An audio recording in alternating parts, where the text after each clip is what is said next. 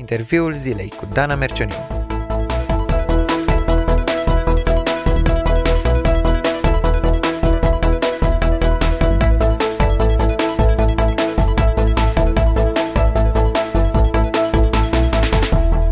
Este alcătuită din 26 de oșcioare mai mici. Are o greutate mică, dar ne susține întregul corp. Ne face mai înalți sau mai scunzi. Suportă o mare greutate și totuși este atât de fragilă. Fără ea și fără celelalte oase, am fi doar o grămadă amorfă de carne. Ghici ce e? Despre coloana vertebrală și mai ales despre cum putem avea grijă de ea, vreau să vorbesc astăzi împreună cu kinetoterapeutul Daniela Luca. Bine ai venit, Daniela! Bine v-am găsit! Mulțumesc de invitație!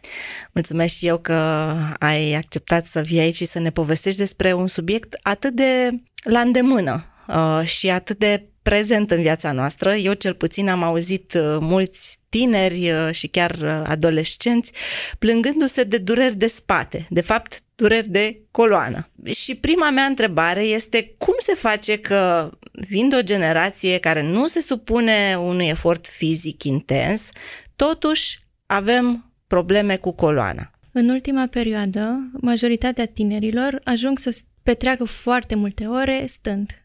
Ei sunt inactivi, nu mai ies pe afară să se joace, să alerge, să se cațere, de exemplu, și atunci, stând, coloana noastră devine mai fragilă. Ce se întâmplă? Musculatura care ar trebui să ne susțină coloana devine mai moale, nu este așa de tonifiată și atunci coloana noastră începe să sufere. Chiar dacă nu punem o presiune, să zicem, cărăm greutăți. Mă gândesc acum la bunicii mei, la oamenii de la țară care cărau saci în spinare, care toată ziua munceau muncă fizică și totuși nu aveau problemele de coloană pe care le avem noi astăzi. Deci înțeleg că nu doar presiunea mare asupra coloanei poate să cauzeze probleme, ci chiar inactivitatea prin faptul că mușchii coloanei nu sunt tonifiați și atunci coloana cedează, nu? Da, exact. Uh-huh. Asta se întâmplă. Uh-huh. Musculatura aceea nu este lucrată și atunci nu avem ce să ne susțină coloana dreaptă, în poziția în care ar trebui să stea fiziologic. Uh-huh. Din practica ta de kinetoterapeut, ai observat că vin și tineri la kinetoterapie, tineri cu probleme de coloană? Da, vin foarte mulți, mai ales în perioada de creștere, adolescenții vin la noi în momentul în care cresc în înălțime și își dau seama că încep să stea mai strâmb. Ori își văd un număr mai ridicat, celălalt coborât, ori văd că stau cocoșați. Și atunci vin la noi și ne cer ajutorul. Uh-huh. Ideea este ca în perioada asta de formare să modelezi coloana sau să o ajuți să își găsească poziția fiziologică, exact, nu? Exact. Ideal ar fi ca înainte să ajungă în perioada de creștere să înceapă totuși să facă puțină mișcare, gimnastică de regulă. Mă gândesc că problemele astea apar și din cauza pozițiilor vicioase. Așa este, da. Foarte mulți ajung să stea în bancă strâmb, își găsesc ei o poziție comodă, dar nu este neapărat corectă. Și atunci poziția aceasta comodă ne duce la aceste probleme de coloană. Uh-huh. Poți să ne dai exemple de câteva posturi din acestea care contribuie la o coloană nu tocmai sănătoasă? Da. Să revenim la statul în bancă. Ei stau cocoșați. Foarte mulți, din ce am văzut, se lasă aplecați spre caiet, spre foi și atunci scriu lăsați spre înainte, dar coloana lor suferă. Sau stau cu un picior sub ei.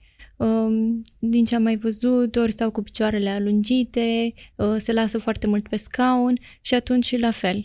Coloana noastră nu este menținută corect și apar aceste probleme. Uh-huh. Am văzut și tineri care stau și își fac temele în pat. Așa este, da. Și obișnuiam să fac asta până să-mi dau seama că nu este cel mai corect. Este comod, cum ziceam și înainte. Statul în pat, alungit, nu e cel mai corect. Cel mai bine ar fi să stăm la un birou atunci când ne facem temele sau când ne pregătim pentru a doua zi la școală. Dar da, se întâmplă ca foarte mult să stea și în pat, stau pe o parte, pe lateral, scriu sau citesc și atunci la fel. Este o poziție care poate duce la probleme de coloană. Uh-huh.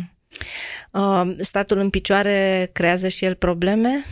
Statul în picioare ar putea crea probleme în momentul în care stăm foarte mult în picioare sau atunci când purtăm o încălțăminte incorectă. Ce ar însemna asta? Ar însemna pantofi cu un toc foarte mare. Pentru că în momentul în care încălțăm un pantof cu toc foarte mare, noi ne forțăm să păstrăm o poziție dreaptă și atunci coloana noastră lombară, din zona lombară, suferă. Noi accentuăm coloana lombară tocmai pentru a nu duce corpul foarte înainte. Bun, deci probleme pot apărea din diferite cauze. Bănuiesc că uneori sunt și probleme, nu știu, moștenite sau... Se poate întâmpla. Genetice. Da, genetice, da. Se poate întâmpla să fie coloana afectată încă din primii ani de viață și atunci să se resimtă pe mai târziu. Uh-huh. Care ar fi, de fapt, forma fiziologică a coloanei? Mai văd uneori scheme și scolioza arată într-un fel, nu știu care ar fi deformările și care e varianta corectă a coloanei. Deci deformări, da, scolioza este o deformare, cifoza este o deformare. Coloana are anumite grade de curbură. Într-adevăr, nici o coloană foarte dreaptă nu este corect. Totuși trebuie să le păstrăm în anumite limite fiziologice. Sunt anumite grade și atunci, în funcție de aceste grade, când se calculează, se decide, se pune diagnosticul. Uh-huh, uh-huh. Bun, până să ajungem la afecțiuni grave care să ne ducă, iată, la un cabinet de kinetoterapie sau mai grav la în sala de operație pe mâna neurochirurgului. Hai să vedem ce putem face ca prevenție. Deci, ca prevenție ar trebui să începem să facem mișcare. Asta înseamnă chiar și mers pe jos în fiecare zi sau să începem să mergem și la sală, puțin să alergăm, să facem câteva exerciții, mai ales gimnastică, ne ajută foarte mult. Preventiv putem avea grijă și în modul în care stăm la birou, modul în care stăm în picioare, cum dormim, de exemplu, ne ajută și asta, dar cel mai mult mișcarea ne-ar ajuta. Uh-huh. Care ar fi mișcările care solicită inutil coloana? Una din mișcări este aplecatul. Dacă nu știm cum să ne aplecăm sau cum să ridicăm ceva corect de jos, ne solicită foarte mult coloana. Uh-huh. Dacă ridicăm ceva de jos aplecați, fără să facem mișcarea din genunchi, se va resimți dublu sau poate chiar triplu pe coloana noastră. Uh-huh. Bun, deci să avem grijă cum ridicăm greutăți, da? Aplecându-ne, flexând genunchii, da? Da, exact. Poziția la birou, care ar fi cea corectă? De exemplu, eu stau corect acum? Da, da, este o poziție corectă. La birou este foarte important cum ne alegem biroul, scaunul și trebuie să le reglăm în funcție de înălțimea noastră, pentru că fiecare om e diferit și atunci trebuie să fie potrivit pentru noi. Trebuie să stăm cu picioarele pe podea, nu picioarele ridicate sau alungite. Se întâmplă ca mulți să stea cu picioarele atârnate și atunci nu este o poziție corectă. Uh-huh. Trebuie să stăm cu spatele lipit de spătarul scaunului, să aibă un sprijin lombar în zona lombară ca să nu resimțim acolo durerea. Zona lombară este zona în care resimțim de cele mai multe ori durere și atunci e bine să o protejăm dinainte. Și să avem un unghi de 90 de grade în zona gleznei, zona genunchilor și zona șoldului. Aha, deci suntem un fel de linie frântă când stăm pe scaun, nu? Da, da, exact, da, cu unghiuri de 90 de grade. la ridicarea din pat, de exemplu? La ridicarea din pat, aici am văzut mai multe variante. Cel mai corect ar fi să ne punem pe lateral și de acolo să ne ridicăm. Eventual cu genunchii puțin spre piept. Și eventual sprijinindu-ne în cot, exact, nu? Da, în cot și apoi în palmă. Ce am mai văzut, foarte mulți își ridică cumva picioarele, se balansează și se ridică direct în fund, ceea ce nu este cel mai corect. Iată lucruri mici și foarte la îndemână pe care le putem face ca să nu ajungem la o agravare a situației. Este, da. Sunt lucruri pe care le putem face zi de zi și evităm pe viitor anumite dureri. Sunt anumite sporturi pe care le putem practica pentru a menține sănătatea coloanei? Da, sunt câteva sporturi. Cel mai bine este să facem un sport care ne ajută să ne lucrăm musculatura în mod egal. Iar aici notul intră cel mai bine, dar se poate face și ciclismul sau alergarea, ajută foarte bine pe partea asta. Alergarea nu, solicită coloana prin faptul că mergând pe un teren dur e mereu fiind pe un afectat. Teren dur ar putea să solicite, tocmai de aceasta e indicat să nu alergăm pe ciment, ci mai degrabă pe teren denivelat sau pe iarbă. Acum am văzut că există piste speciale de alergat, ceea ce e foarte bine. Cu tartan, un material care parcă îți amortizează mișcarea, da? Și cred că se resimte altfel în coloană, mai ales când alergi kilometri. Da, așa este. Tocmai de aceasta s-au și creat această încălțăminte specială de alergat și nu alergăm în bocanci, și avem Adidas și... Super! Deci iată că avem câteva lucruri pe care le putem bifa pentru a considera că suntem grijulii față de coloana noastră. Dacă totuși nu am făcut ce trebuie până acum sau dacă genetic... avem anumite, slăbiciuni ale coloanei, ce ar trebui să facem? Din ce moment ne alertăm și începem să facem investigații? În momentul în care observăm că este o problemă, ar trebui să mergem să căutăm, să vedem ce se întâmplă. Deci nu neapărat când apare durerea, da? Poate să apară pur și simplu o curbură neobișnuită a coloanei. Durerea poate să întârzie uneori, dar de cel mai multe ori și durerea este un factor care ne trimite către medic sau către un kinetoterapeut, dar putem să observăm și estetic problemele acestea. Mai ales ca părinți ar trebui să ne examinăm din când în când copilul, să vedem cum arată coloana lui, cum stă atunci când stă la masă, de exemplu, atunci când stă la birou, când își face temele, și prin acestea putem să ne dăm seama dinainte și putem să intervenim din timp. Dacă intervenim din timp, putem întârzia sau chiar putem să facem să nu apară eventualele probleme ale coloanei. Și care ar fi investigațiile recomandate? Eventual un control la medicul ortoped, pentru că ei se ocupă pe partea aceasta, sau la un kinetoterapeut. Se face o evaluare și atunci se explică exact ce se observă. Deci la neurologie puțin mai târziu. Da, exact, la neurologie mai târziu, atunci când este caz de a se interveni chirurgical. Sunt anumite exerciții care se pot face chiar de acasă? Da, se pot face exerciții și de acasă. Noi, de cel mai multe ori, ce facem la ședințele de kinetoterapie din clinică, explicăm pacientului că se pot face și acasă. Exercițiile se fac din culcat, pe o saltea, și atunci aceștia pot achiziționa o saltea acasă și pot să le repete.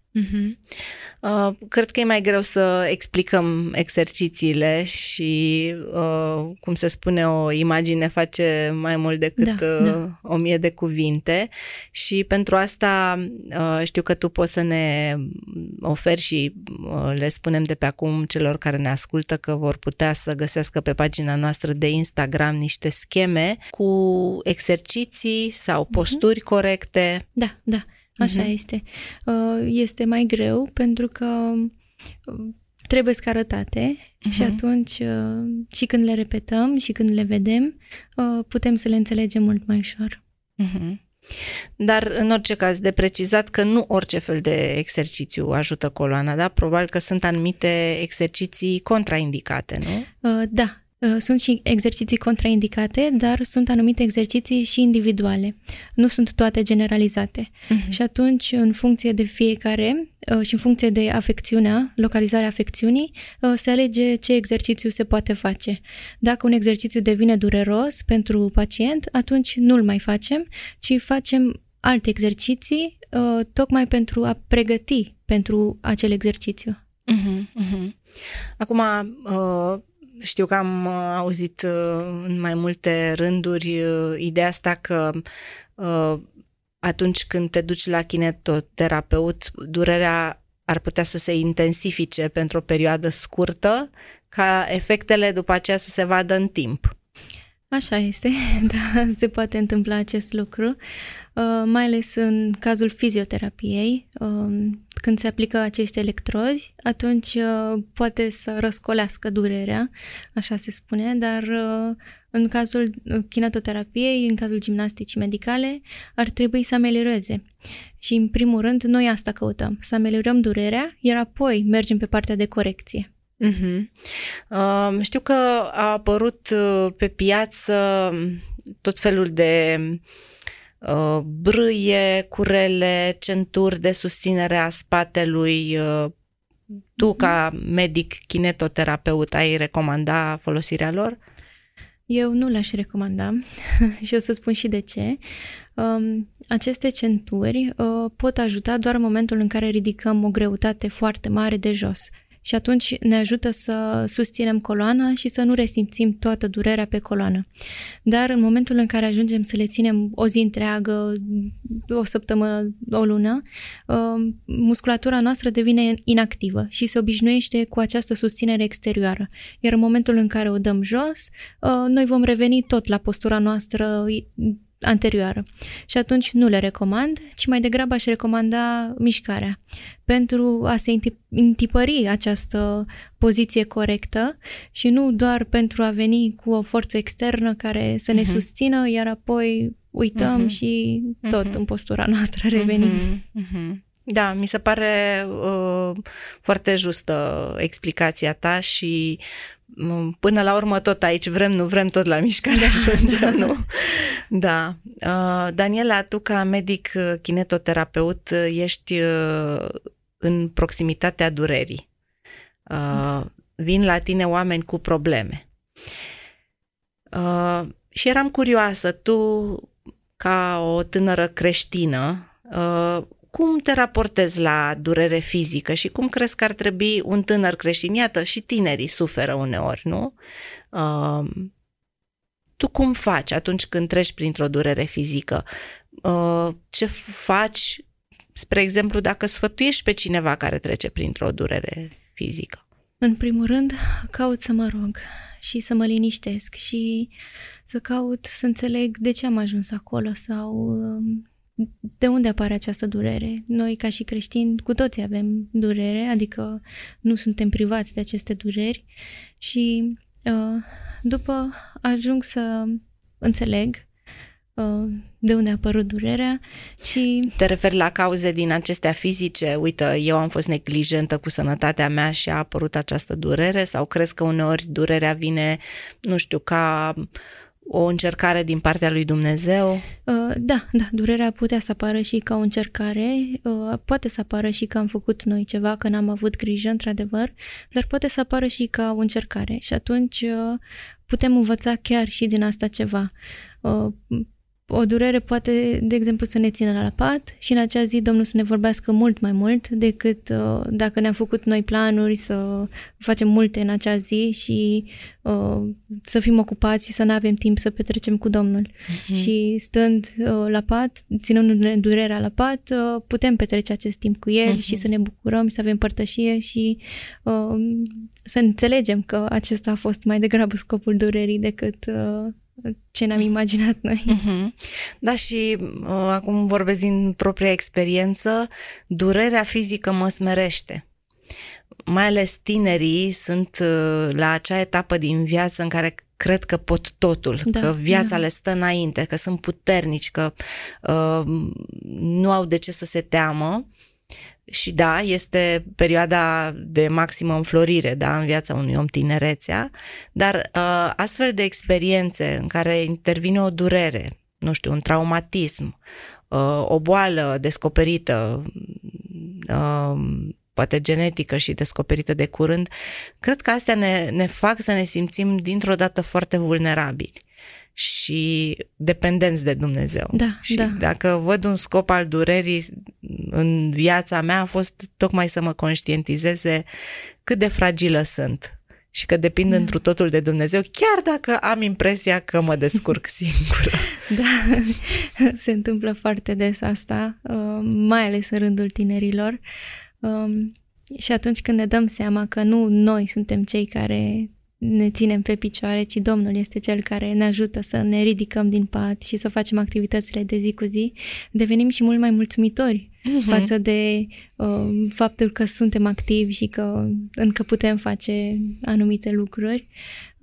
Și pe lângă asta, unii devin mai credincioși în momentele în care sunt loviți de o boală, de o durere, de o încercare din partea Domnului.